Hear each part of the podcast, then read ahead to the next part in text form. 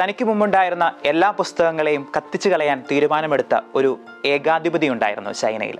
നിഴലും നിലാവും എന്ന് പറയുന്ന ബോർഹസിന്റെ ഒരു പുസ്തകത്തിൽ ഇദ്ദേഹത്തെ പറ്റി പറഞ്ഞു വെക്കുന്നുണ്ട്. തനിക്ക് മുമ്പുണ്ടായിരുന്ന എല്ലാ രാജാക്കന്മാരെയും പ്രകീർത്തിക്കുന്നതിന് വേണ്ടി പ്രതിപക്ഷം ഈ പുസ്തകങ്ങളെ ഉപയോഗപ്പെടുത്തുന്നു എന്ന് തിരിച്ചറിഞ്ഞ രാജാവ് ഈ ഗ്രന്ഥശാലകളെ തന്നെ ഇല്ലാതാക്കാനായിട്ടുള്ള നിയമം പുറപ്പെടുവിക്കുകയാണ്. ഈ ഗ്രന്ഥശാലകളെ അപ്പാടെ തീ വെച്ച് നശിപ്പിക്കാനായി പട്ടാളക്കാർ കടന്നു വരുമ്പോൾ കുറച്ചേറെ പുസ്തക മനുഷ്യർ ആ ഗ്രന്ഥശാലകളിലേക്ക് കടന്നു വന്നുകൊണ്ട് തങ്ങൾക്ക് ഏറ്റവും ഇഷ്ടപ്പെട്ട തങ്ങളുടെ പ്രിയപ്പെട്ട പുസ്തകങ്ങളെ ഇങ്ങനെ നെഞ്ചോട് ചേർത്ത് വെച്ചുകൊണ്ട് കാട്ടിലേക്ക് പോവുകയാണ്. അവർ കാട്ടിൽ ചെന്ന് തങ്ങളുടെ പ്രിയപ്പെട്ട പുസ്തകങ്ങളെ ഓരോന്നും എടുത്തുകൊണ്ട് ഇങ്ങനെ മനഃപ്പാടമാക്കുകയാണ് എന്നിട്ട് ഏകാധിപതിയുടെ പട്ടാളക്കാർക്ക് തങ്ങളുടെ പ്രിയപ്പെട്ട പുസ്തകത്തെ കത്തിക്കാൻ ഇടം കൊടുക്കാതെ അവർ തന്നെ ആ പുസ്തകങ്ങളെ കത്തിച്ചില്ലാതാക്കുകയാണ്. ഏതെങ്കിലും ഒരു മനുഷ്യന് ഈ പുസ്തകം വായിക്കാൻ ആഗ്രഹമുണ്ടാകുമ്പോൾ ഇവർ ആ മനുഷ്യന്റെ അരികിലേക്ക് ചെന്ന് തങ്ങളുടെ പ്രിയപ്പെട്ട പുസ്തകത്തെപ്പറ്റി അതിമനോഹരമായി സംസാരിക്കുകയാണ്. ഏകാധിപതിയുടെ തോക്കുകൾക്ക് ഒരിക്കലും അവരുടെ ഉള്ളിലെ ആ പുസ്തകങ്ങളെ ഇല്ലാതാക്കാൻ കഴിഞ്ഞില്ല. ചരിത്രം നമ്മൾ പരിശോധിച്ചു കഴിഞ്ഞാൽ നമ്മൾ മനസ്സിലാക്കുന്ന ഒരു കാര്യമെന്ന് പറയുന്നത് ചരിത്രത്തിലെ എല്ലാ മാറ്റിമറിക്കലുകളുടെയും എല്ലാ വിപ്ലവങ്ങളുടെയും പുറകിൽ ചിന്തിക്കുന്ന ഒരു മനസ്സും വായിക്കുന്ന ഒരു മനുഷ്യനും ഉണ്ടായിരുന്നു എന്ന് നമ്മൾ തിരിച്ചറിയുന്നു.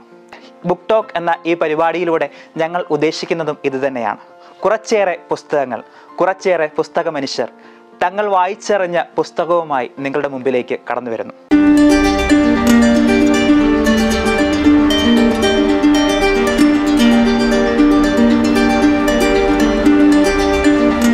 ബുക്ക് ടോക്കിന്റെ നൂറാം അധ്യായത്തിലേക്ക് ഏവർക്കും സ്വാഗതം. നൗഫലിക്കൊക്കെ പറയുന്നത് പോലെ ചെറുതും വലുതുമായ ഒരുപാട് തെറ്റിദ്ധാരണകൾ ചുമക്കുന്ന മനുഷ്യരാണ് നമ്മൾ. അതിൽ ഏറ്റവും പ്രധാനപ്പെട്ടതും മനുഷ്യന്റെ അടിസ്ഥാന പ്രശ്നങ്ങളിൽ ഒന്നുമായത് നമ്മുടെ വിചാരം മനുഷ്യർ മാത്രമേ ഈ ലോകത്ത് ഉള്ളൂ എന്നുള്ളതാണ്. അതാണ് മനുഷ്യരായ നമ്മൾ എല്ലാം അനുഭവിക്കുന്ന ഒരു ബേസിക് ആയിട്ടുള്ള ഒരു പ്രശ്നം എന്ന് പറയുന്നത്. അതുകൊണ്ട് തന്നെ നമ്മളുടെ ചിന്തകളെല്ലാം ആന്ത്രപ്പോസെൻട്രിക് ആണ്. മനുഷ്യ കേന്ദ്രീകൃതം എന്ന് പറയും. ഈ സെമറ്റിക് മതങ്ങളെല്ലാം തന്നെ ഈ വിചാരത്തെ ഊട്ടി ഉറപ്പിക്കുന്നതിന് നമ്മളെ സഹായിച്ചിട്ടുണ്ട്. ഇതിൽ നിന്ന് പുറത്ത് കിടക്കാത്തടത്തോളം കാലം മനുഷ്യർക്ക് സമാധാനം ഉണ്ടാകുമെന്ന് തോന്നുന്നില്ല. കാരണം മനുഷ്യനൊരു ഇന്റർഡിപ്പെൻഡൻസ് സ്പീഷ്യസ് ആണ്. തനിയെ നിൽക്കാൻ പറ്റാത്ത ജീവിയാണ് എന്നാണ് പറഞ്ഞു വന്നത്. ആരോടെങ്കിലും ചേർന്നിരിക്കുമ്പോഴാണ് ജീവന് ജീവിതമുണ്ടാകുന്നത് എന്ന് പറയുന്നത് പോലെയാണത്. ഏകാന്തത എന്നത് മനുഷ്യനെ അള്ളിപ്പിടിക്കുന്ന അപാരമായ ഒരു നോവാണ്. ബൈബിൾ അഡ്രസ്സ് ചെയ്യുന്ന ഏറ്റവും ആദ്യത്തെ പ്രശ്നവും ഈ ഏകാന്തതയാണ്. ബോബിയച്ചനൊക്കെ പറയുന്നത് പോലെ അതിനേക്കാൾ കഠിനമായ ഏകാന്തതയേക്കാൾ കഠിനമായ ഒന്നുമില്ല എന്ന് തോന്നുന്നു. അലച്ചിലോ അപകടങ്ങളോ മരണമോ ദാരിദ്ര്യമോ ഒന്നും ഈ ഏകാന്തതയോളം ഭീകരമായ ഒന്നാണ് എന്ന് തോന്നുന്നില്ല. മനുഷ്യന്റെ ആദ്യ ദുഃഖവും അതുകൊണ്ട് തന്നെ ഈ ഏകാന്തതയാണ്. ഏറ്റവും ഭാഗ്യമുള്ള മനുഷ്യരാര് എന്ന ചോദ്യത്തിന് ഉത്തരം എന്ന് പറയുന്നത് അവസാനം വരെ വിശ്വസിക്കാൻ പറ്റിയ ഒരു കൂട്ടുള്ള മനുഷ്യനാണ് എന്നാണ്. ഒരു പെൺകുട്ടിയെക്കുറിച്ച് അടുത്തിടെ വായിച്ചു. ഇലമർമരങ്ങളുടെ അതേ ഒച്ചയിൽ സംസാരിക്കുന്ന ഒരു പെൺകുട്ടി. ഉൾക്കാതെ വട്ടം പിടിച്ചാൽ മാത്രം ഗ്രഹിക്കാനാവുന്ന ശബ്ദത്തിൽ സംസാരിക്കുന്ന ഒരു പെൺകുട്ടിയാണവർ തിരസ്കരണത്തിന്റെയും വിഷാദത്തിന്റെയും വല്ലാത്തൊരു അനാഥത്വ ബോധം ആക്രമിക്കുമ്പോൾ ഹാംലെറ്റിലെ ഒഫീലിയെ പോലെ വെള്ളത്തിൽ ചാടി മരിക്കാൻ തോന്നാറുണ്ടത്രേ അവൾക്ക്. അങ്ങനെ തോന്നുമ്പോൾ നിനക്ക് എന്നെ വിളിച്ചുകൂടെ എന്ന് കാമുകൻ ചോദ്യമറിയുമ്പോൾ അവർ പറഞ്ഞത് ഇങ്ങനെയാണ്. എന്തിനാണോ വേദന ഇറക്കി വെക്കാൻ എപ്പോഴും മനുഷ്യരിലേക്ക് ഓടുന്നത്? പിന്നെ നീ ആരിലേക്കാണ് ഓടുന്നത് എന്ന് സങ്കടത്തോടെ ഈ കാമുകൻ ചോദിക്കുമ്പോൾ ആ പെൺകുട്ടി പറയുന്നത് ഇങ്ങനെയാണ്. പറമ്പിലെ കൊന്നമരത്തിന്റെ അരികിലേക്ക്. അവിടെ ചെന്ന് വെറും വെറുതെ അതിനെ കെട്ടിപ്പിടിച്ച് ഇങ്ങനെ നിൽക്കും. വല്ലാത്തൊരു ആശ്വാസം തോന്നുന്ന നിമിഷമാണത്. നെഞ്ചത്തു നിന്ന് ഇങ്ങനെ ഒരു വല്ലാത്തൊരു ഭാരം ഇറങ്ങിയതുപോലെ. അവൾ പറഞ്ഞതിന്റെ ആഴം ഗ്രഹിക്കാതെ അത് വായിച്ചു കഴിഞ്ഞപ്പോൾ വല്ലാത്തൊരു ചിരി തോന്നി. Peter ഓലിബെനിന്റെ the hidden life of trees വൃക്ഷങ്ങളുടെ രഹസ്യ ജീവിതം എന്ന പുസ്തകം വായിക്കുന്നത് വരെ അവളുടെ വാക്കുകൾ എനിക്ക് വെറും ഒരു തമാശ തന്നെയായിരുന്നു. പീറ്റർ ഒലീബൻ എന്റെ ചിന്തകളെ അപ്പാടെ തകിടം മറിച്ചു എന്ന് പറയാതെ വയ്യ. സംസാരിക്കുകയും നടക്കുകയും ഒക്കെ ചെയ്യുന്ന മനുഷ്യമുഖമുള്ള വൃക്ഷങ്ങളെപ്പറ്റി ഒരുപാട് നോവലുകളിൽ വായിച്ചിട്ടുണ്ടെങ്കിലും അത്തരമൊരു മാന്ത്രിക വനത്തിൽ ജീവിക്കുന്ന ഒരു മനുഷ്യൻ അദ്ദേഹത്തിന്റെ ഫിക്ഷൻ അല്ല ഈ പുസ്തകം എന്നതാണ് മറ്റൊരു സത്യം. മറിച്ച് ദശകങ്ങൾ നീണ്ട നിരീക്ഷണങ്ങളുടെയും പഠനങ്ങളിൽ നിന്നും ഒരു മനുഷ്യൻ തൊട്ടറിഞ്ഞ നമുക്കിനിയും അറിയാത്ത വൃക്ഷങ്ങളുടെ രഹസ്യ ജീവിതം ബുക്ക് ടോക്കിന്റെ ഇന്നത്തെ ഈ അധ്യായത്തിൽ നമ്മൾ സംസാരിക്കുന്നതും ഈ ഗംഭീരമായ പുസ്തകത്തെക്കുറിച്ചാണ്. പച്ചയോടുള്ള അനുഭവം എന്നാൽ ഭൂമിയിലെ മുഴുവൻ ജീവിതത്തോടുമുള്ള ആദരവാകുന്നു എന്ന പി എൻ ദാസാറിന്റെ വാക്കുകൾ ഇപ്പോൾ ഓർമ്മയിലേക്ക് തെളിഞ്ഞു വരികയാണ്. ഈ വാക്കുകളെ കൂടുതൽ കനപ്പെടുത്തുകയാണ് Peter ഒലിബെന്നിന്റെ the hidden life of trees എന്ന പുസ്തകം. ജർമ്മൻ ഫോറസ്റ്ററും ഗ്രന്ഥകാരനുമായ അദ്ദേഹം തന്റെ നിരീക്ഷണങ്ങളിലൂടെ വനത്തിന്റെ വല്ലാത്തൊരു മായിക ഭൂമിയിലേക്ക് നമ്മളെ ഇങ്ങനെ നയിക്കുകയാണ്. ആരാണ് സത്യത്തിൽ ഇന്റർനെറ്റ് കണ്ടുപിടിച്ചത്? ഈ മനുഷ്യരാണോ അത്? പക്ഷേ സത്യം എന്താണെന്ന് പറഞ്ഞു കഴിഞ്ഞാൽ മനുഷ്യർ ഈ ഇന്റർനെറ്റിനെ കുറിച്ച് ചിന്തിക്കുന്നതിന് എത്രയോ മുമ്പേ പതിനായിരക്കണക്കിന് വർഷങ്ങൾക്ക് മുമ്പേ വനത്തിലെ വൃക്ഷങ്ങൾ പരസ്പരം ഇൻഫോർമേഷൻസും റിസോഴ്സുകളും കൈമാറുന്നതിനായി ഇന്റർനെറ്റ് ഡെവലപ്പ് ചെയ്തിരുന്നു എന്ന സത്യം ഈ പീറ്റർ ഈ പുസ്തകത്തിലൂടെ വെളിപ്പെടുത്തുന്നുണ്ട്. വുഡ് വൈഡ് വെബ് എന്ന ഇന്റർനെറ്റിനെ കുറിച്ച് മനുഷ്യർ മനസ്സിലാക്കിയിട്ട് അധികം കാലമൊന്നും ആയിട്ടില്ല. ഇതുപോലെ നമുക്കിനിയും അറിയാത്ത നമുക്ക് അന്യമായ വൃക്ഷങ്ങളുടെ രഹസ്യ ജീവിതത്തിലേക്ക് കൂടുതൽ ആഴത്തിൽ സഞ്ചരിക്കാനാവുന്നു ഈ പുസ്തകത്തിന്റെ താളുകളിലൂടെ പതുക്കെ പതുക്കെ നമ്മളിങ്ങനെ നീങ്ങുമ്പോൾ. വൃക്ഷങ്ങൾ വേദന അറിയുന്നുണ്ടെന്നും അവയ്ക്ക് ഓർമ്മകളുണ്ടെന്നും വൃക്ഷമാതാപിതാക്കൾ അവരുടെ മക്കളോടൊത്ത് ജീവിക്കുന്നുവെന്നും കൂടുതൽ അറിയുമ്പോൾ വെറുതെ വെട്ടിയെറിഞ്ഞ വൃക്ഷങ്ങളുടെ ആത്മാവിനെ ഓർത്ത് ഹൃദയത്തിൽ ഒരു ഭാരം വന്ന് നിറ നിറയും. പരിണാമ ചരിത്രമെടുത്താൽ നാനാജാതി ജീവവർഗത്തിൽ ഏറ്റവും നിസ്സഹായരും ദുർബലരുമായ ജീവികളായിരുന്നു മനുഷ്യർ എന്ന ചരിത്രകാരനായ യുവാൻ നോ ഹെരാരി പറഞ്ഞു വെക്കുന്നുണ്ട്. ഇത്ര ദുർബലരായിരുന്നിട്ടും സർവൈവൽ ഓഫ് ദ ഫിറ്റസ്റ്റ് അതിജീവന ശേഷിയുള്ളത് അതിജീവിക്കുമെന്ന നമ്മുടെ തിയറിയെയൊക്കെ കാറ്റിൽ പറത്തി. മനുഷ്യന്മാർ എങ്ങനെയാണ് സർവൈവ് ചെയ്തു എന്ന ചോദ്യത്തിന് പ്രധാന ഉത്തരങ്ങളിലൊന്ന് മനുഷ്യന്റെ കമ്മ്യൂണിക്കേഷൻ സ്കിൽ ആണ് എന്നുള്ളതാണ്. തന്റെ ശത്രുവിനെ ഇത്ര അകലത്തിലാണെന്നും അവന്റെ കയ്യിലുള്ള ആയുധങ്ങളെ പറ്റിയുമൊക്കെ അവന്റെ നീക്കം എങ്ങനെയാണെന്നും എങ്ങോട്ടൊക്കെയാണ് അവൻ മൂവ് ചെയ്യുന്നതൊക്കെ എന്നൊക്കെ വളരെ വ്യക്തമായിട്ട് ഇൻഫർമേഷൻ കൈമാറാൻ മനുഷ്യന് കൈ മനുഷ്യന് സാധിക്കും എന്നുള്ളതാണ് ഈ മനുഷ്യനെ ഈ ചെറിയ ജീവിയെ ഇത്ര വലിയൊരു ജീവിയായി വളർന്ന് പന്തലിക്കാനായിട്ട് അവസരമൊരുക്കിയത്. That is one of the surviving secret of human being എന്നാൽ ഈ ഇതേ സർവൈവിങ് സീക്രട്ട് കൊണ്ടാണ് മരങ്ങളും ഇത്രയും കാലം സർവൈവ് ചെയ്തത് എന്ന് നമുക്ക് എത്ര പേർക്ക് അറിയാമായിരുന്നു. വൃക്ഷങ്ങൾ പരസ്പരം സംസാരിക്കുന്നു എന്നറിയുന്നത് എത്ര കൗതുകകരമാണ് അല്ലേ? പക്ഷേ ഇതെങ്ങനെയാണ്? തീർച്ചയായും അവ ശബ്ദങ്ങൾ പുറപ്പെടുവിക്കുന്നില്ല. ചില്ലകൾ പരസ്പരം ഉരസുമ്പോൾ ഉണ്ടാകുന്ന കിരുകിരാ ശബ്ദം വൃക്ഷങ്ങൾ തമ്മിൽ തമ്മിൽ പ്രണയം പറയുന്നതാണ് എന്നൊക്കെ കവിഭാവനയിൽ നമുക്ക് പറയാമെങ്കിലും അതങ്ങനെ അല്ല എന്ന് നമുക്കറിയാം. തികച്ചും വ്യത്യസ്തമായ ഒരു മാർഗം.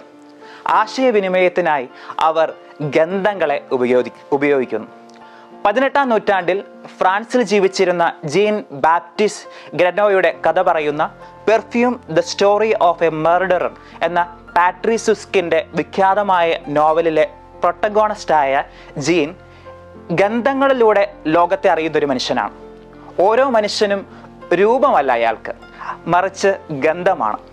വൃക്ഷങ്ങൾ ഗന്ധത്തിലൂടെയാണ് ആശയവിനിമയം നടത്തുന്നത് എന്നറിഞ്ഞപ്പോൾ ആദ്യം മനസ്സിലേക്ക് വന്നതും ഈ ജീൻ തന്നെയായിരുന്നു. വൃക്ഷങ്ങളും ഗ്രനോയും വൃക്ഷങ്ങളും ഗന്ധം കൊണ്ടറിഞ്ഞ ലോകം നമ്മൾ അറിയുന്ന ലോകത്തേക്കാൾ എത്ര വ്യത്യസ്തമായിരിക്കുമല്ലേ? നാല് ദശകങ്ങൾക്ക് മുമ്പ് ആഫ്രിക്കയിലെ സാവന്നയിൽ ശാസ്ത്രജ്ഞരാണ് ഗന്ധങ്ങൾ വഴിയുള്ള വൃക്ഷങ്ങളുടെ സംവേദനം കണ്ടെത്തിയത്. അവിടുത്തെ ജിറാഫുകൾ അക്കേഷ്യ മരത്തിന്റെ ഇലകൾ തിന്നായിരുന്നു ജീവിച്ചിരുന്നത്. പക്ഷേ വൃക്ഷങ്ങൾക്ക് അത് ഇഷ്ടമായിരുന്നില്ല. ഈ വമ്പൻ സസ്യബുക്കുകളെ തുരത്താൻ ഇലകളിലേക്ക് വിഷവസ്തുക്കൾ പമ്പ് ചെയ്തിരുന്നു ആ വൃക്ഷങ്ങൾ എന്നാണ് ശാസ്ത്രജ്ഞന്മാർ പറയുന്നത്. ഇക്കാര്യം മനസ്സിലാക്കിയ ജിറാഫ് അടുത്ത മരത്തിലേക്ക് പോകുന്നു. അപ്പോൾ അക്കേഷ്യ മരങ്ങൾ തങ്ങളുടെ വർഗത്തിലെ അടുത്തുള്ള വൃക്ഷങ്ങളിലേക്ക് ആപത്തിന്റെ മുന്നറിയിപ്പുകൾ നൽകുകയാണ്. എതിലിൻ എന്ന വാതകം പുറപ്പെടുവിച്ചുകൊണ്ടാണ് ഈ അക്കേഷ്യ മരങ്ങൾ തങ്ങളുടെ ഇൻഫർമേഷൻ കൈമാറുന്നത് എന്നാണ് ഈ ശാസ്ത്രജ്ഞർ പറഞ്ഞു വെക്കുന്നത്. ജിറാഫ് തിരിഞ്ഞു പോകുന്നു. ഇത് മാത്രമല്ല കേട്ടോ. ഒരു ഇൻസെറ്റ് ഓക്ക് ട്രീ ഓക്ക് ട്രീയെ ഇങ്ങനെ തിന്ന് നശിപ്പിക്കുകയാണെന്ന് ചിന്തിക്കുക. മരങ്ങൾ തിന്ന് നശിപ്പിക്കുന്ന ഇൻസെറ്റുകളെ മനസ്സിലാക്കിയ ഈ വൃക്ഷം ഈ ഇൻസെറ്റുകളെ തിന്നുന്ന മറ്റു ജീവികളെ ആകർഷിക്കുന്നതിനായി ഒരു പ്രത്യേകതരം വാതകം പുറപ്പെടുവിക്കുകയാണ്. അങ്ങനെ ഈ ഇൻസെറ്റുകളെ മറ്റു ജീവജാലങ്ങൾ വന്ന് ആക്രമിച്ച് ഇല്ലാതാക്കുകയാണ്. വൃക്ഷങ്ങൾക്കും പള്ളിക്കൂടമുണ്ട് എന്ന് നമുക്കറിയാമായിരുന്നു. നല്ല വേനൽക്കാലം വരുമ്പോൾ ചില മരങ്ങൾ മനുഷ്യരെ പോലെ സ്വാർത്ഥരാകാറുണ്ട് എന്നാണ് പീറ്റർ വെല്ലുവൻ പറഞ്ഞു വെക്കുന്നത്. ഭൂമിയിലെ മുഴുവൻ ജലവും തന്റെ ആവശ്യത്തിൽ കൂടുതൽ അവ വലിച്ചെടുക്കുന്നു. ഫലമോ ഉണങ്ങിയ ചെടികളുടെ സമ്മർദ്ദം കൊണ്ട് അതിന്റെ വേരുകൾ ഇങ്ങനെ പൊട്ടിത്തുടങ്ങും പ്രകൃതി കർശനക്കാരനായ ഒരു അധ്യാപികയാണെന്നും സ്വാർത്ഥതയ്ക്ക് അവൾ കൊടുക്കുന്ന ശിക്ഷയാണ് ഇത് എന്നും പീറ്റർ പറഞ്ഞു വെക്കുന്നു. ശിക്ഷ കിട്ടിയ കിട്ടിക്കഴിയുമ്പോൾ വൃക്ഷം നല്ല കുട്ടിയായി മാറുന്നുണ്ട്. പുതിയ പാഠങ്ങൾ ഹൃദയത്തിലേക്ക് എടുത്തുകൊണ്ട് അന്നു മുതൽ അത് മണ്ണിന് ആവശ്യത്തിൽ കൂടുതൽ ജലമുണ്ടായാലും തന്റെ ആവശ്യത്തിന് മാത്രം എടുക്കുന്ന സത്യസന്ധനായ ഒരാളായി മാറുന്നു.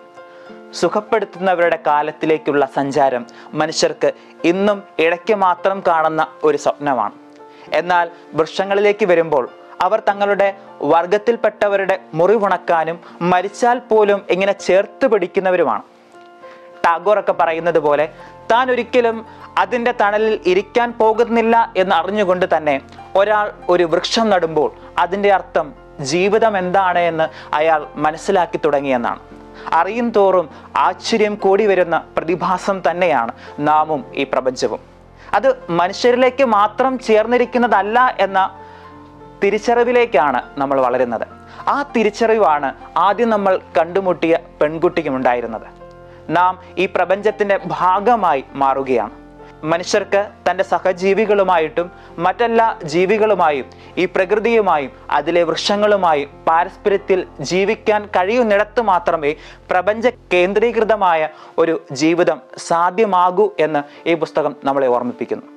നാം എപ്പോഴും നോക്കുന്നത് സ്നേഹം കിട്ടണമെന്ന് നാം പ്രതീക്ഷിക്കുന്ന ഒരാളിലേക്കാണല്ലോ. അവരിലേക്ക് മാത്രം ചുരുങ്ങുമ്പോഴാണ് നമ്മുടെ പ്രപഞ്ചം ചെറുതായി പോകുന്നത്. പ്രകൃതി മുഴുവൻ നമ്മളെ ചേർത്ത് പിടിക്കാനായി തയ്യാറായി നമ്മോട് ചേർന്ന് നിൽക്കുന്നു എന്ന് പീറ്റർ നമ്മളെ ഓർമ്മപ്പെടുത്തുകയാണ്. ആ ഒരു തിരിച്ചറിവിലേക്ക് വളർന്നവളായിരുന്നു നാം ആദ്യം കണ്ടുമുട്ടിയ പെൺകുട്ടി. ഈ സ്നേഹം കിട്ടി വിശപ്പ് മാറിയ ആരെങ്കിലും ഉണ്ടോ കിട്ടും തോറും ഇനിയും ഇനിയും ഇനിയും കിട്ടണമെന്ന ആർത്തിയാണ് നമുക്ക് പലപ്പോഴും ഉണ്ടാകുന്നത്. അതുകൊണ്ടാണ് പറയുന്നത് കൊടുക്കുമ്പോഴാണ് നമുക്ക് സംതൃപ്തി ഉണ്ടാകുന്നത് എന്ന് വൈക്കം മുഹമ്മദ് ബഷീറിന്റെ തേന്മാവെന്ന് പറയുന്ന അതിമനോഹരമായിട്ടുള്ളൊരു കഥയുണ്ട്. ആ കഥയിൽ ഒരു മനുഷ്യൻ ഭിക്ഷാടകനായിട്ടുള്ള ഒരു മനുഷ്യൻ അയാൾ തന്റെ മരണത്തിന്റെ വക്കത്തേക്ക് എത്തി നിൽക്കുകയാണ്. അയാൾ ഒരു വീട്ടിലേക്ക് കടന്നു ചെന്ന് അവിടെ നിന്ന് ഒരു ഗ്ലാസ് വെള്ളം മേടിക്കുകയാണ്.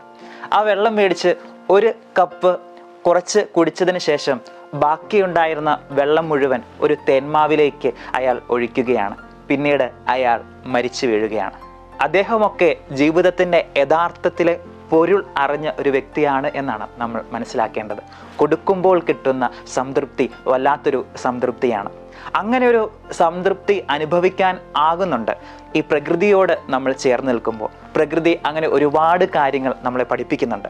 അങ്ങനെ പ്രകൃതിയെ തൊട്ടറിയാനും പ്രകൃതിയോട് ചേർന്ന് ഇണങ്ങി ജീവിക്കാനും നമ്മെ പ്രാപ്തനാക്കുന്നുണ്ട്. ഈ പീറ്റർ ഓലി ബെന്നിന്റെ the hidden life of trees എന്ന് പറയുന്ന ഈ അതിമനോഹരമായ ഒരു പുസ്തകം. ജീവിതത്തിന്റെ ഏതെങ്കിലും ഒരു ഘട്ടത്തിൽ നമ്മൾ തീർച്ചയായും വായിച്ചിരിക്കേണ്ട അതിമനോഹരമായ ഗംഭീരമായ ഒരു പുസ്തകം തന്നെയാണ് പീറ്റർ ഓലി ബെന്നിന്റെ the hidden life of trees എന്ന ഈ പുസ്തകം. ബുക്ക് ടോക്കിന്റെ മറ്റൊരു അധ്യായത്തിൽ മറ്റൊരു പുസ്തകവുമായി കണ്ടുമുട്ടാമെന്ന പ്രതീക്ഷയോടെ വിടവാങ്ങുന്നു. നന്ദി.